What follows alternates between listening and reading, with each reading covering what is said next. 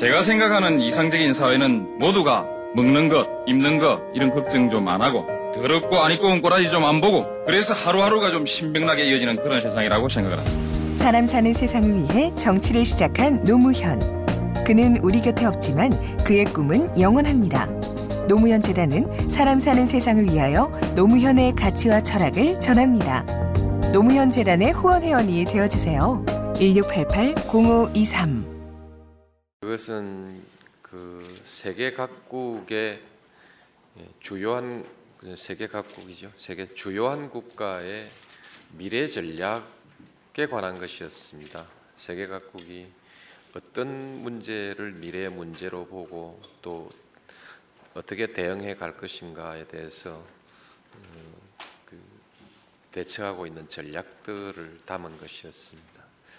대개 그 내용을 보니까 음, 저출산 고령화 사회에 대한 대비가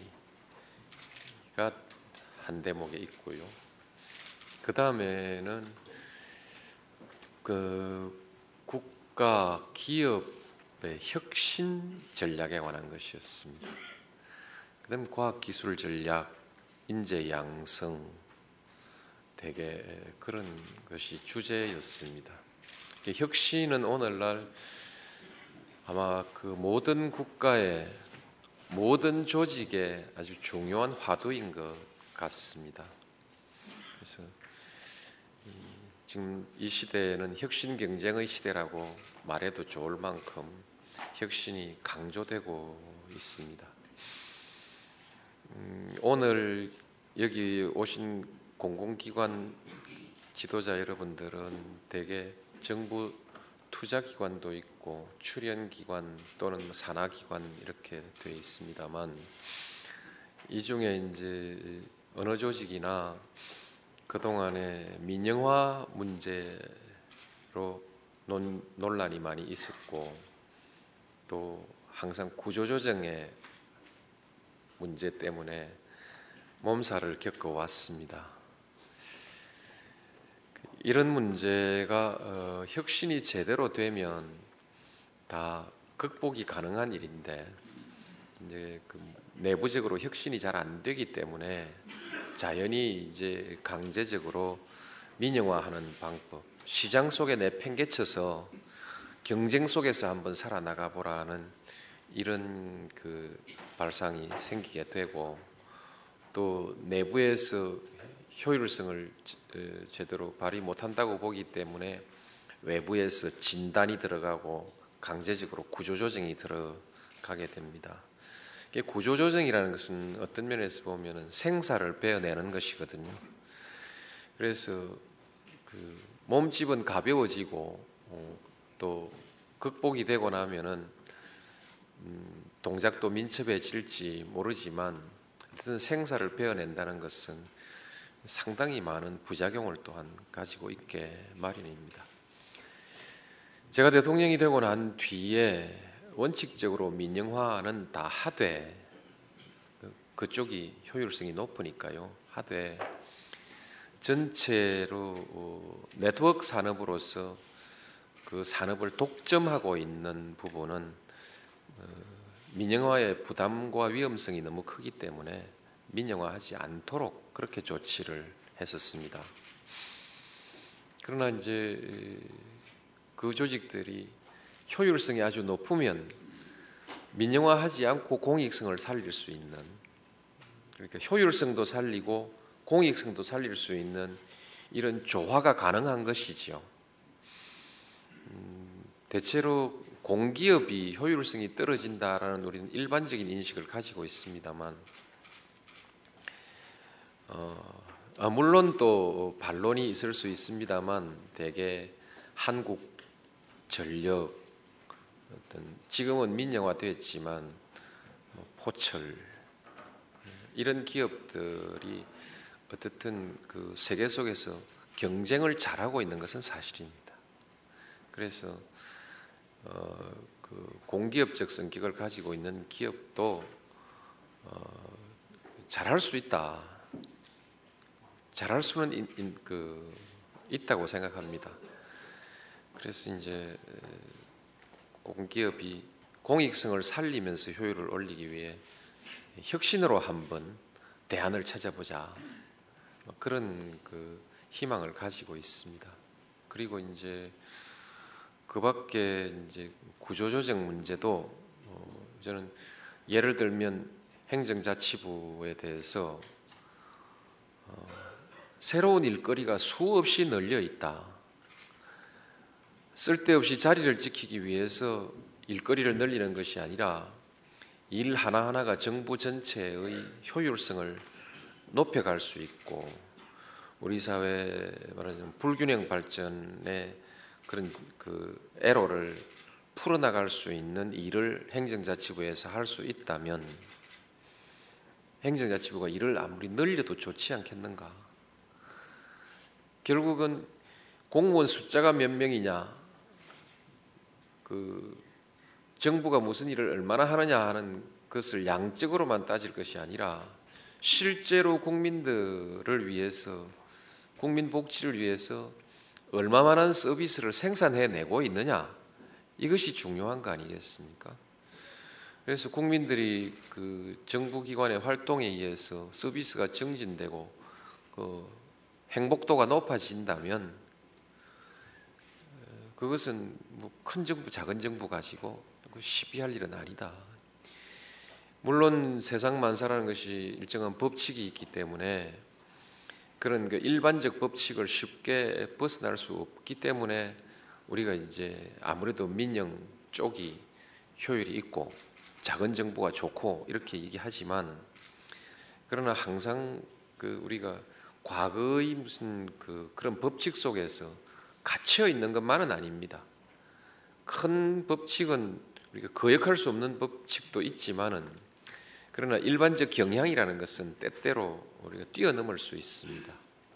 그래서 우리 국민들이 받고 있는 정부로부터 받고 있는 국민들의 서비스가 그렇게 높다고 볼 수 없기 때문에 서비스를 향상시키는 음, 서비스 향상, 효율 향상을 통해서 어, 우리 정부를 크고 작고를 가지고 시비를 할 것이 아니라 효율성 있는 정부를 한번 만들어 보자. 서비스를 잘하는 정부로 한번 만들어 보자. 이런 그 방향을 잡고 그동안에 노력해 왔습니다. 정 중앙정부 부분은 음, 아직 뭐 성과가 나올 시기가 된, 되진 않았습니다만은 그래도 상당히 자리가 잡히고 내부적으로 동력이 생기기 시작하는 것으로 보입니다. 근데 지금 좀 걱정이 되고 있는 부분이 지방자치단체 부분입니다. 지방자치단체는 아직도 그 전체적으로 시스템도 제도 정비도 중앙정부보다 좀 음, 낮을 뿐더러 혁신이라든지 효율성을 높여 나가는 데 대한 충분한 그 어떤 그 전략을 가지고 있지 못한 것 같습니다. 중앙정부에서도 제일 우리가 어려웠던 것이 어떤 경우에는 기본적인 제도 어, 매뉴얼도 없고 기초적인 데이터가 어, 부족한 부실한 경우가 많이 있습니다. 참 너무나 당연히 다 돼 있을 것 같이 생각했는데 막상 부동산에 관한 기초 자료들도 데이터들도 딱 정리를 해보니까 각기 다 가지고 있는데 서로 좀 맞지 않는 부분이 있어서 그거 맞추는데 지금 1년이 지나도 아직 일을 마무리를 못하고 있습니다. 뭐 아주 어, 재촉하고 있습니다만 그것이 이제 현실입니다. 그러니까 하물며 지방자치 수준에서는 뭐 다 얘기를 해 뭐 하겠습니까? 그래서 이제 그리고 일반적으로는 통계 부분도 이제 어, 훨씬 강화해 나가고 있습니다. 통계 부분의 제도나 기초도 강화해 나가고 있습니다. 우리 공기업이나 일반 사기업 쪽에서도 상당히 앞서가 있는 부분은 앞서가 있지만은 기본적인 그 인프라들 그 우리 사회에서 기업을 뒷받침해 줄 수 있는 기본적인 인프라라든지 데이터 같은 것이 아직도 좀 취약한 편이고요. 그래서 지방자치 행정 그리고 우리 공공부문 행정 부분에 좀더그 힘을 쏟아야 될 역점을 두어서 어, 혁신을 좀 해야 될 것 같습니다. 이제 당장 혁신이라는 것이 성과가 나려고 하면은 돈을 얼마 아꼈다 하고 보고서를 내야 하고 국민 만족도가 얼마 높아졌다 이렇게 보고서를 내야 하는데 그동안 중앙 정부로서는 그거보다는 기반을 다지는 것, 제도를 정비하고 그 다음에 문화를 바꾸고 그렇게 해서 행정의 그 기초를 다지는 일에 좀 집중해 왔다고 말할 수 있습니다. 그래서 인사 개혁을 제일 많이 했지요. 인사 제도 개혁을 제일 많이 했고 마침내 이제 고위 공무원단 제도도 출범을 했습니다. 그 외에도 저희 그 제도적 기반을 정비했다 할 만한 것이 상당히 많이 있습니다. 있는데 그러나 이제 그 지방자치단체 쪽하고 공기업 쪽 어, 공공기관 부분은 바로 이제 국민들하고 마주 부닥치는 곳입니다. 예. 중앙정부는 기반이 중요하지만은 일선 우리 공공기관은 뭐 물론 기반도 중요하고 또 그러면서도 한편으로는 직접적인 성과를 바로 또 내야 하는 곳이기도 합니다. 약간 차이가 있습니다. 그래서 이제 중앙정부 혁신이 국민들한테 생색을 좀 내려고 하면은 공공부문이 잘 돼줘야 생색을 실제로 좀 낼 수 있습니다. 낼 수 있고 어, 그렇습니다. 그러니까 대국민 서비스 수준 향상, 국민 만족도, 고객 만족도 이런 것 또는 뭐 수, 어, 수치로 나오는 성과 이런 것도 중요하지만 우리가 그 동안에 이제 그 공공부문에 많은 요구를 했습니다.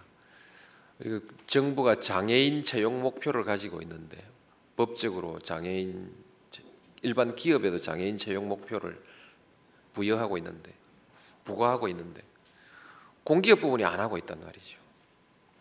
재생지서라 하는 것도 뭐 또 그렇고 여성을 우대하라 하는 것도 그렇고 소위 법적 의무 사항이나 법적 권장 사항에 관한 것도 다 마찬가지고 정부가 적어도 비정규직 문제를 해소해야 될 책임을 지고 있는데 막상 공공부문에서는 그냥 비정규직을 많이 쓰고 있고 이런 문제는 꼭 성과라기보다는 그 가시적인 성과라기보다는 적어도 공동체에서 일반 사기업이라 할지라도 무시할 수 없는 그런 그 공공의 목표이죠. 의무지요.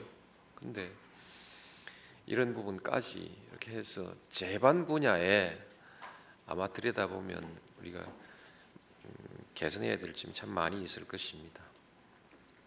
보고서를 잠시 보았는데 공공 부문의 그 혁신 지수는 상당히 높아진 것으로 그렇게 보고되고 있습니다. 근데 속도는 중앙 정부 중앙기관보다는 속도가 좀 못합니다. 그것은 잘하는 데하고 좀 떨어지는 데하고의 편차가 너무 크기 때문에 전체 평균이 그렇게 나온 것으로 이해하고 있습니다. 대개 중앙 정부는 그런 편차가 좀 크질 않고요. 그런 그런 점이 있습니다만 그 전체적으로 어떻든 느리다는 평가를 또뭐 평균이라도 받을 수밖에 없는 것이죠. 여러분들 좀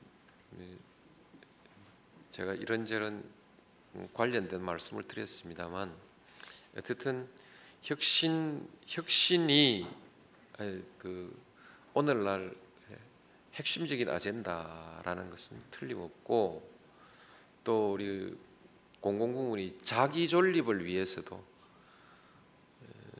국가 발전을 위해서는 물론이고 자기 존립을 위해서도 이제 게을리 할 수 없는 어, 과제인 것 같습니다.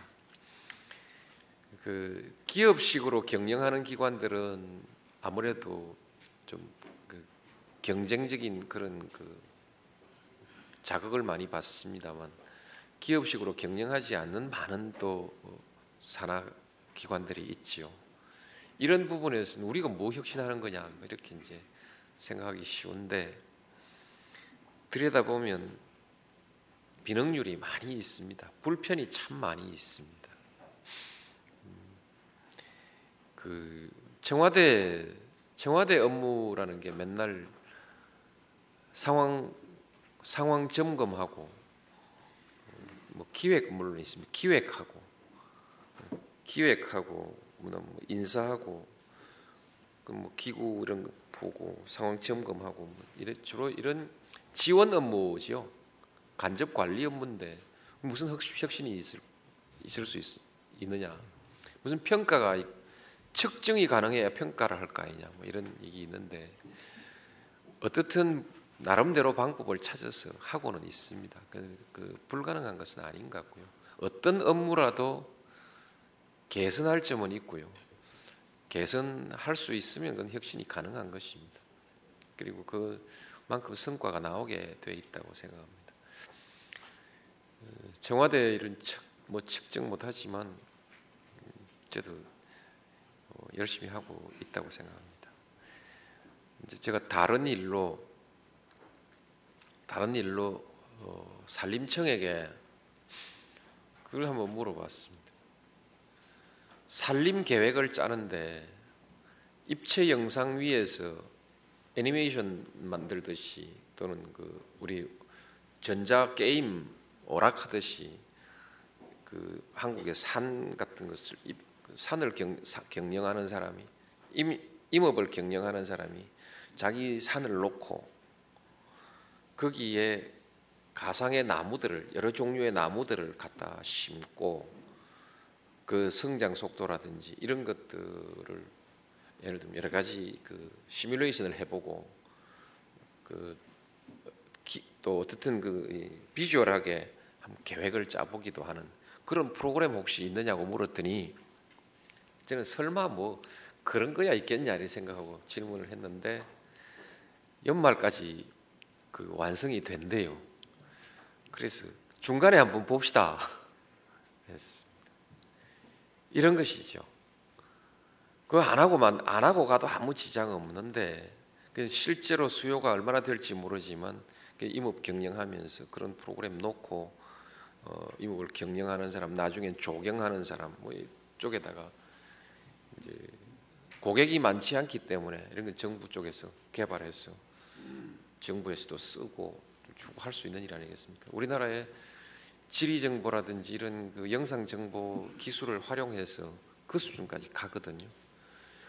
그걸 그 이제 그런 것이 우리가 이제 그 해나가는 것이기 때문에 하고 있는 분야에서 어, 발전시킬 수 있는 가능성이 있는 부분들을 오늘 돌아가서 한번 다 한번 찾아보십시오. 찾아보시고 어떻게 할 거냐 계획 세워 나가고 제 얘기가 좀 길었네요. 보통 때뭐 인사를 잘 안 하고 길게 안 하는데 오늘 좀 얘기가 좀 길어졌습니다. 혁신의 방법이 뭐 있습니다. 책도 많이 나와 있고 한데 실제로 해보면 실제로 해보면 위에서 지침을 주어서 할 수 있는 일은 거의 없고 혁신에 성공하는 모든 조직의 성공의 성과가 내부의 토론으로부터 내부의 토론으로부터 만들어낸 결과입니다. 그래서 어느 기관이든 그 전문가 아니라도 CEO가 마음 먹고 그 결심을 굳히고 조직을 예, 움직여서 사람들로 하여금 부단히 목표를 정하고 그 목표를 달성하기 위한 방법을 찾아내가는 이런 노력들을 계속하면 어디서든지는 혁신이 가능하다고 생각합니다. 그렇게 해서 꼭 좀 우리 그 여러분 개별 개별 그 조직의 안정의 제일 첫 걸음이 이겁니다. 혁신에 성공하면 그 조직은 안정됩니다. 안정되니까 요새 일자리 구하기 어렵고 또뭐 어, 정년 문제가 항상 우리한테 불안으로 불안이고 어, 그러면서 조직이 끊임없이 위협받고 하는 이런 것을 우선 극복하고 그것이 그것이 이제 우리 국가 조직의 효율이고 국가 경쟁력으로 바로 이어지지 않겠습니까? 한 번 되기 시작하면 되는 집안에는 기업들도 보면 한 번 되기 시작하는 기업은 그때부터 모든 여건이 다 좋아져서 계속 잘 되는데 한 번 위축되고 몰리기 시작하면은 무슨 일이든 잘 안 됩니다.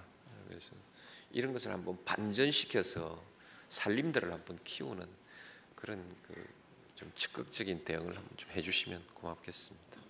제가 인사 인사 말이 너무 좀 길었습니다. 다른 부분 조금 어떻게 나중에 마무리 얘기를 좀 줄여서 그 나중에 갚도록 하겠습니다. 네, 감사합니다. 막 여러 가지 토론을 하기 위해서는 뭐 여러 가지 지적이 나와야지 뭐 칭찬 나오는 것보다는 지적이 많이 나와야 돼서 이런저런 질문도 많았습니다만 저는 그 오늘 평가 보고를 받으면서 평가가 상당히 이 체계적으로 어, 체계화되어 있고 논리적으로 체계화되어 있고 어, 상당히 정비되어 있는 것 같다는 느낌을 받았습니다. 받았고 종합 계획 보고는 음, 보니까 아주 오랫동안 많은 연구를 하고 많은 토론을 거치고 또 협의를 거친 것으로 그렇게 알고 있습니다. 아, 정말 수고들 많았습니다. 이런 큰 그 지도들을 그려주시기 때문에 정부 혁신이 이만큼 왔고 또 앞으로 갈 수 있다고 생각해서 수고해 주신 분들께 각별히 감사 인사를 드립니다. 아마 공부도 좀 되셨겠지요? 이런 것이 정부와 학 그 학문이 함께 발전해 나가는 좋은 계기가 아닌가 저는 그렇게 생각합니다. 어, 혁신에 관해서 그한번 더 강조하겠습니다. 살아남으려면은 세계 최고가 돼야 한다. 개인 개인은 뭐 세계 최고 아니라도 살 수 있는 여러 가지 다양한 방식이 있지만 조직은 조직은 목표가 한정되어 있기 때문에 예, 세계 최고 또는 최고 수준이 되지 않으면 살아남을 수 없습니다. 세계 최고가 되는 방법은 뭐 여러 가지가 있겠지만 결국 우리 경험으로 보면은 끊임없이 창조하고 혁신한 조직만이 살아남습니다. 100년 뒤에 50년 뒤에 지금의 기업들이 몇 개가 살아남을 것인가 이런 것은 지난 날의 경험으로 보면은 100년 전에 있던 기업이 과연 몇 퍼센트 지금 살아서 역시 세계 최고를 누리고 있는가 이런 것으로 돌아보면 뭐 쉽게 알 수 있는 것입니다. 더불어서 관련해서 하나 말씀드리면 이 자리에 있는 중, 중요한 정부 투자 기관, 공기업 하시는 분들은 눈을 해외로 이제 세계로 눈을 좀 돌려 주십시오. 우리가 고급 인력이 많이 배출되는 국가이기 때문에 결국은 금융 또는 금융 주변 투자, 개발 뭐 이와 같은 것 물론 기업 속에서 기술 혁신, 뭐 과학 기술 혁신 이런 것이 중요하지만은 큰 사업을 큰 사업을 기획하고 관리하고 할 수 있는 능력이 있어야 됩니다. 그런데 예, 그 부분에 대해서는 금융 전문가들을 양성한다고 그게 되는 것이 아니고 어, 예를 들면 토지공사가 어디 나가서 공단 조성을 해야 돈이 따라가는 것이고 컨테이너 공단이 이, 저기 나가서 해외에서 항만 그 건설을 시작해야 거기에 투자가 들어갈 수 있는 것이기 때문에 결국 우리가 고급 인력을 위해 고급 인력의 일자리를 위해서 금융 산업을 발전시켜야 되고 금융 산업을 발전시키기 위해서는 활발한 투자라든지 이런 그 예, 활발한 기업과 활발한 투자들이 있어야 되는 것이죠. 개발 투자를 포함하는 것입니다. 항만 항만 건설이 조금 있으면 일거리가 떨어질 것입니다. 그래서 감사원에서 항만 컨테이너 공단 조직 축소하라 이제 이런 에, 안이 나올 수 있죠. 반대로 항만 컨테이너 공단이 살아남고 싶으면 해외 일거리를 만들어서 정부를 설득하든지 돈을 가진 사람을 설득해서 하면 됩니다. 성공하면 살아남을 수 있지요. 도로공사 사장님 바로 옆에 앉아 계신데 좀 있으면 한국의 도로 건설 얼추 다 하고 자꾸만 도로 건설할 수도 없고 관리하고 돈만 받아 먹게 되면 결국은 그 기획팀은 기획팀은 해체해야 될 거 아닙니까? 이제 관리팀만 남겨둬야죠. 그러면 결국 도로공사가 세계 속에서 일을 찾아내는 특수 조직을 가지고 세계 속에서 일을 찾아내지 않으면 도로공사도 머지않아 어, 조직 축소를 하지 않을 수 없는 시장 환경이 그렇게 되는 거 아니겠습니까? 토지공사 지금 나가서 뛰고 있고요. 한국전력은 전 세계 이미 이제 그 그걸 뭐라 그러죠? 하여튼 유전 개발하러 나, 유전 협상하러 나갈 때도 한국전력 업고 나가면 일이 되는 수준이 지금 이제 돼 있으니까 이렇게 포철도 나가 있고 그래서 세계를 향해 나가는 나갈 수밖에 없는 상황이 지금 도착되어 있기 때문에 지금 공기업들 중에서 일부 국내 시장이 거의 마무리되거나 역량이 국내 수준을 넘는 기업들이 지금부터 그렇게 해서 우리 한국에서 부동산에 몰려다니는 부동산에 몰려다니는 돈이 얼마간 돈주인들의 사고가 바뀌지 않는 한 바뀌지 않을 것입니다만은 앞으로 새로운 돈도 많이 있으니까요. 부동산 가지고 경제를 이렇게 흔들고 다니지 않도록 결국 그 투자처들을 마련해 가는 이런 혁신들을 공기업이 한번 생각해 볼 때가 된 것으로 저는 그렇게 생각합니다. 그래서 혁신으로 살아남아야 하고 세계 시장을 내다보는 혁신 그런 혁신까지 안목을 한번 넓혀 나가는 그런 그 혁신 안목이 넓은 혁신을 한번 해주시기 바랍니다. 혁신의 핵심 요소가 기술이냐 열정이냐 그 기술도 있어야 되고 열정도 있어야 됩니다. 아, 결국 노동조합을 어떻게 설득했느냐 그 기술도 있어야 하지만 열정이 오히려 더그 부분 더 중요합니다. 그러나 또 오늘 보고받은 것 중에 상당히 많은 또 혁신 이론의 채택, 혁신 기법의 중요성도 매우 중요합니다.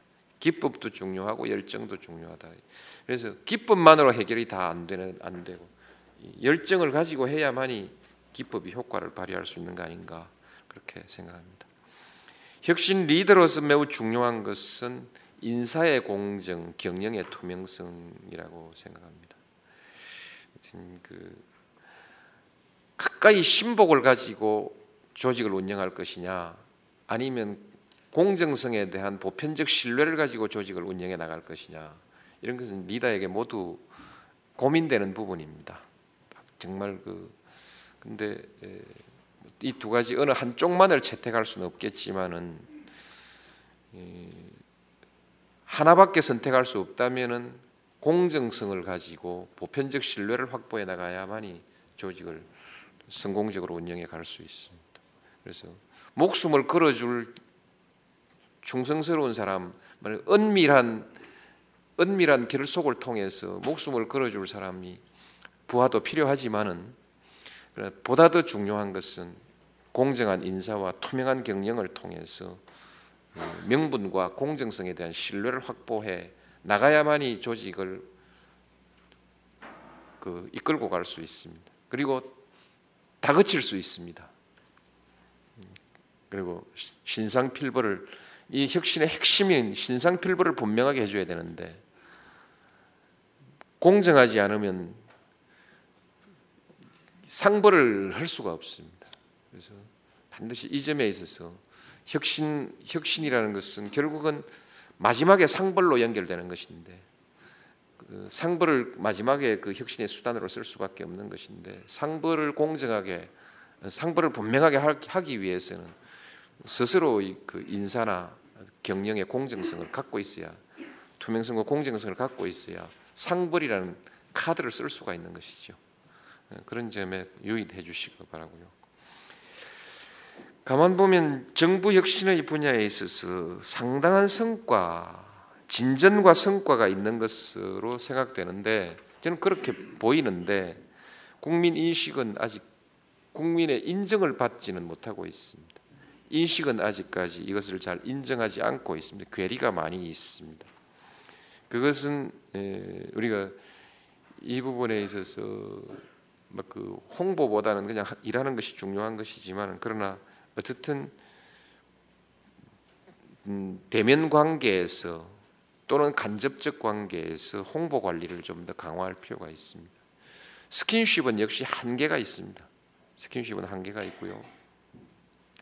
작은 스킨십에서의 성, 어, 작은 직접 대면 관계에서의 성공이 성공이 중요한 것은 입소문도 퍼져나가지만 미디어를 통해서 그 성공이 보도되면서 그 기관의 신뢰가 확보되는 것이거든요. 그, 그래서 이 국민을 상대로 하는 대규모의 조직은 몇몇 사람의 고객도 매우 중요하지만 그 고객이 중요한 것은 평, 그 고객의 평가를 통해서 평가가 미디어를 통해서 국민들에게 올바로 전달될 때라야 비로소 성과를 말할 수 있습니다.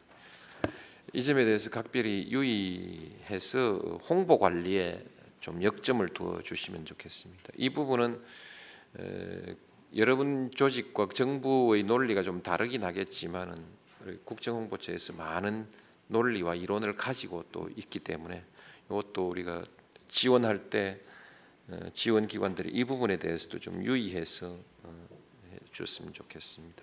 어쨌든 이 부분을 이, 이 부적절한 관계를 통해서 일시 일시 미봉해 나가는 방법을 채택해 놓으면 이후의 관리자들이나 CEO들이 계속해서 고생하게 되어 있습니다.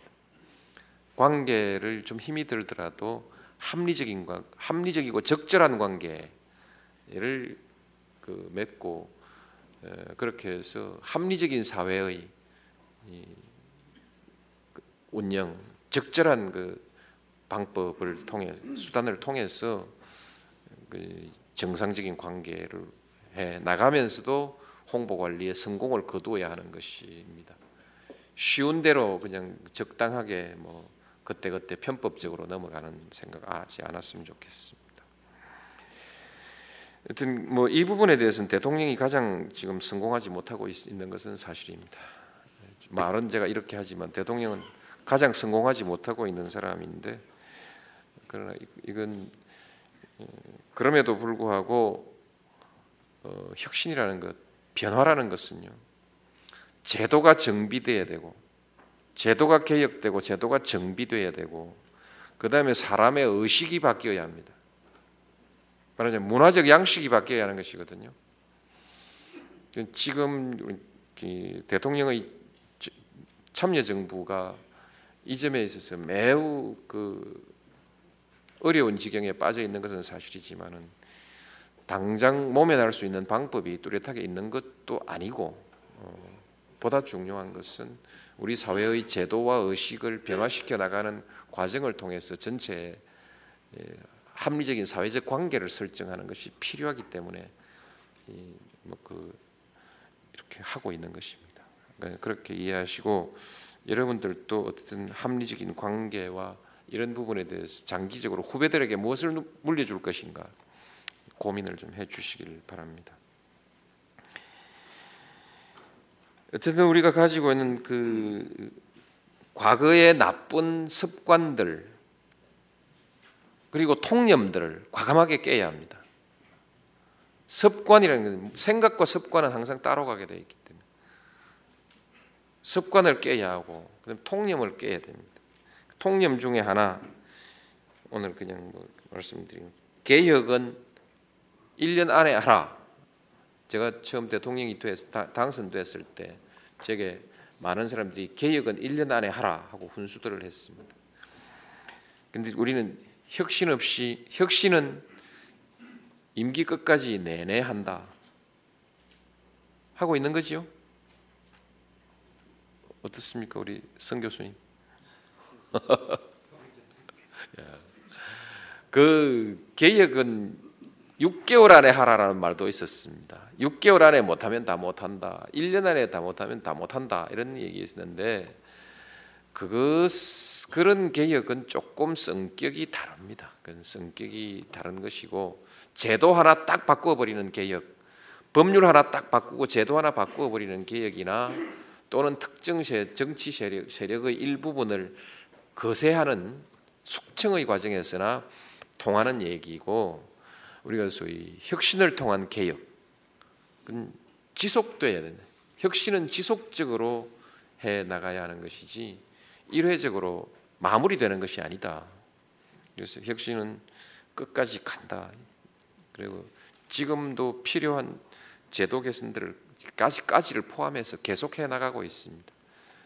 아직도 새로운 새로운 갈등 과제들을 가감하게 부닥쳐 나갑니다. 임기 말년에 무슨 새로운 새로운 갈등 과제를 가지고 오냐. 저도 막 가급적이면 더 부하가 걸리는 건 피하고 싶은데 또 행정자치부 보니까 또 공무원 어, 보건복지부 장관이 공무원 연금을 슬쩍 건드려 놓고 행자부 장관은 공무원 연금 또 며칠 전에 TV 보니까 공무원 연금 개선하겠다고 나옵디다. 아, 고- 정말 머리가 띵한데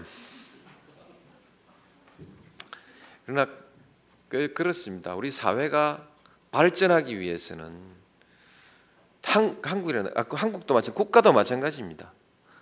살아남기 위해서는 개혁을 멈추어서는 안 됩니다. 말년이 어디 있고 초년이 어디 있습니까? 그리고 이것은 네, 그렇습니다. 해 나가야 됩니다. 근데 그러자면 그러자면 이 개혁을 국민과 함께 해 나가야 되는 것이거든요. 국민적 권력은 시간이 흐르면 이 힘이 변화하지만은 국민 국민들이 지지하는 개혁은 권력의 힘과 관계없이 할 수 있게 되겠습니다. 그래서 국민의 지지를 받아야 됩니다. 그런데 이 부분이 쉽지는 않, 않습니다. 끊임없는 흔들기가 있기 때문이지요. 미운 사람이 하니까 계속 흔들어 버려라 이런 게 많이 있습니다. 요새 FTA도 그런 측면에서 흔들리고 있는 측면이 있습니다. 맛 좀 보이자 이렇게 해서 흔드는 사람들이 있습니다. 미운 사람이 하니까 국회에 지금 계류되어 있는 수십 가지의 법들 중에 여야 관계없이 상식을 가진 사람이면 다 해야 된다고 하는 것들이 다 그냥 중단되어 있습니다. 바로 오늘 우리가 얘기했던 공용 공공기관의 운영에 관한 법 뭐 올라간 지 얼마 안 되지만 6월 8일 올라가 올라갔지만 한번 지켜보겠습니다. 이것을 반대한다는 거, 뭐 해당 기관들은 반대가 있겠지만 국민이 왜 반대하겠습니까? 불꽃 지고 안 풀어주는 거죠. 미운 사람이 하는 거니까. 그러니까 흔드는 방법, 반대 막아서는 방법, 그다음에 반대하는 방 반대하는 방법, 그리고 모른 척하는 방법이 하나 더 있습니다. 국회에 가면 모른 척하고 덮어버리는 언론도 덮어버리는 것이죠. 그리고 어떤 뭐 이런 분위기가 되면 굉장히 어렵습니다. 그러나 그럼에도 불구하고 이 혁신이라는 대의는 꼭 국민들 마음속에 뿌리를 내리도록 그렇게 해서 가져가야 됩니다.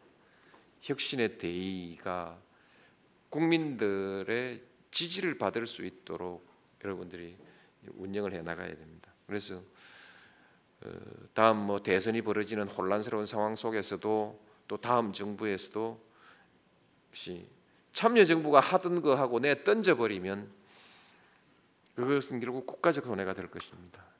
참 이런 점이 주의 깊 조심스러운 것입니다. 참여 정부가 혁신의 깃발을 크게 들면서도 이 혁신을 가지고 크게 정치적으로 생색을 내기가 어려운 부분이 그런 쪽에 있습니다. 그 어느 정부가 어느 쪽이 정권을 잡을지는 그건 하느님만이 아는 일이고 새로운 정부가 들어오면 이것을 낡은 깃발로 생각할 가능성이 있는데 혁신의 깃, 혁신이라는 것은 언제 어느 때도 결코 낡아, 낡, 낡아질 수가 없는 깃발입니다. 누구도 포기해서는 안 되는 중단할 수 없는 깃발입니다. 이런 것을 여러분들이 조직 속에서 하면 됩니다. 제가 대통령이 되고 나서 이렇게 지금 와서 쭉 점검해 보면 대통령이 싫어하고 인상을 좀 찡그렸던 것도 그 조직이 하고 싶은 것은 대개 살려놓고 가고 있고 결정적인 것은 제가 막았습니다만 어, 또그 조직이 하고자 하는 일은 대개 그냥 대통령이 잊어버려도 갑니다. 하기 싫은 일은 대통령이 꼭 챙겨야 가지만은 요, 그 우리 정책팀에서 민영화법 한번 그거 챙겨 보십시오. 아니 잠시 언급이 됐는데 민영화 정책 전반에 관한 방향은 새롭게 설정했는데 기존의 민영화를 전제로 한 법은 그냥 좀 살려놓고 있는 거 아닌가 싶은데요. 그 부분에 대해서 다시 한번 검토를 해서요 정리를 해줘야 됩니다. 말하자면 이런 것과 같은 것이죠. 민영화를 해서 정부 방침이 민영화를 지금 하는 것이 적절하지 않다. 앞으로도 상당 기간 적절하지 않다 한 것을 했는데도 호시탐탐 이거 해야 되겠다고 지금도 서류 딱 꽁쳐놓고 있는 사람들이 있습니다. 노무현 끝나고 나면 민영화 해야지라고. 그런데 이런 것은 다시 한번 국민들한테 물어서 제도적으로 민영화해서 안될 것들은 정리해 버려야 됩니다. 지금 제도적으로 정리를 못 하고 있죠. 막 이런 것입니다. 혁신만은 이런 운명에 처하지 않도록 우리가 잘 좀 관리합시다. 사회적 공론이 되고 국민적 과제가 되도록 그렇게 해서 한국의 경쟁력이 아주 한국이 세계 최고 인류 국가로서 살아남을 수 있도록 여러분 다 함께 노력해 주시기 바랍니다. 감사합니다. 제가 생각하는 이상적인 사회는 모두가 먹는 것, 입는 것 이런 걱정 좀 안 하고 더럽고 안 입고 온 꼬라지 좀 안 보고 그래서 하루하루가 좀 신명나게 이어지는 그런 세상이라고 생각을 합니다. 사람 사는 세상을 위해 정치를 시작한 노무현. 그는 우리 곁에 없지만 그의 꿈은 영원합니다. 노무현 재단은 사람 사는 세상을 위하여 노무현의 가치와 철학을 전합니다. 노무현 재단의 후원 회원이 되어 주세요. 1688 0523